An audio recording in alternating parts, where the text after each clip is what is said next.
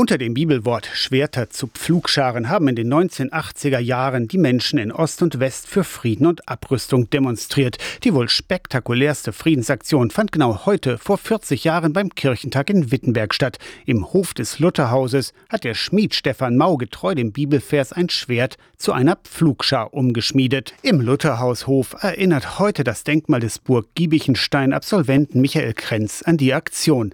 Dort wo vor 40 Jahren ein Feuer gelodert hat und wo der Hammer funkenschlagend und krachend unter den Augen von hunderten Menschen das Metall geschmiedet hat.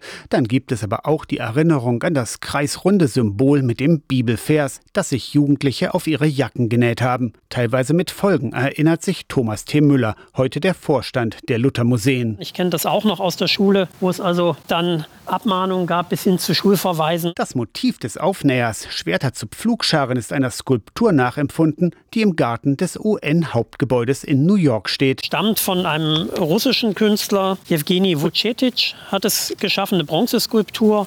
Und man hat sich also in der Friedensbewegung auf einen russischen Künstler berufen bei der ganzen Geschichte. Eine clevere Aktion, die der Wittenberger evangelische Theologe Friedrich Schorlemmer vor 40 Jahren initiiert hat, findet Thomas T. Müller. Letztlich ist dann diese, man muss schon sagen, genial inszenierte Aktion von 1983 ein Rückgriff auf einen sowjetischen Künstler und auf eine Skulptur, die vor der UNO steht, die die Sowjetunion der UNO geschenkt hat.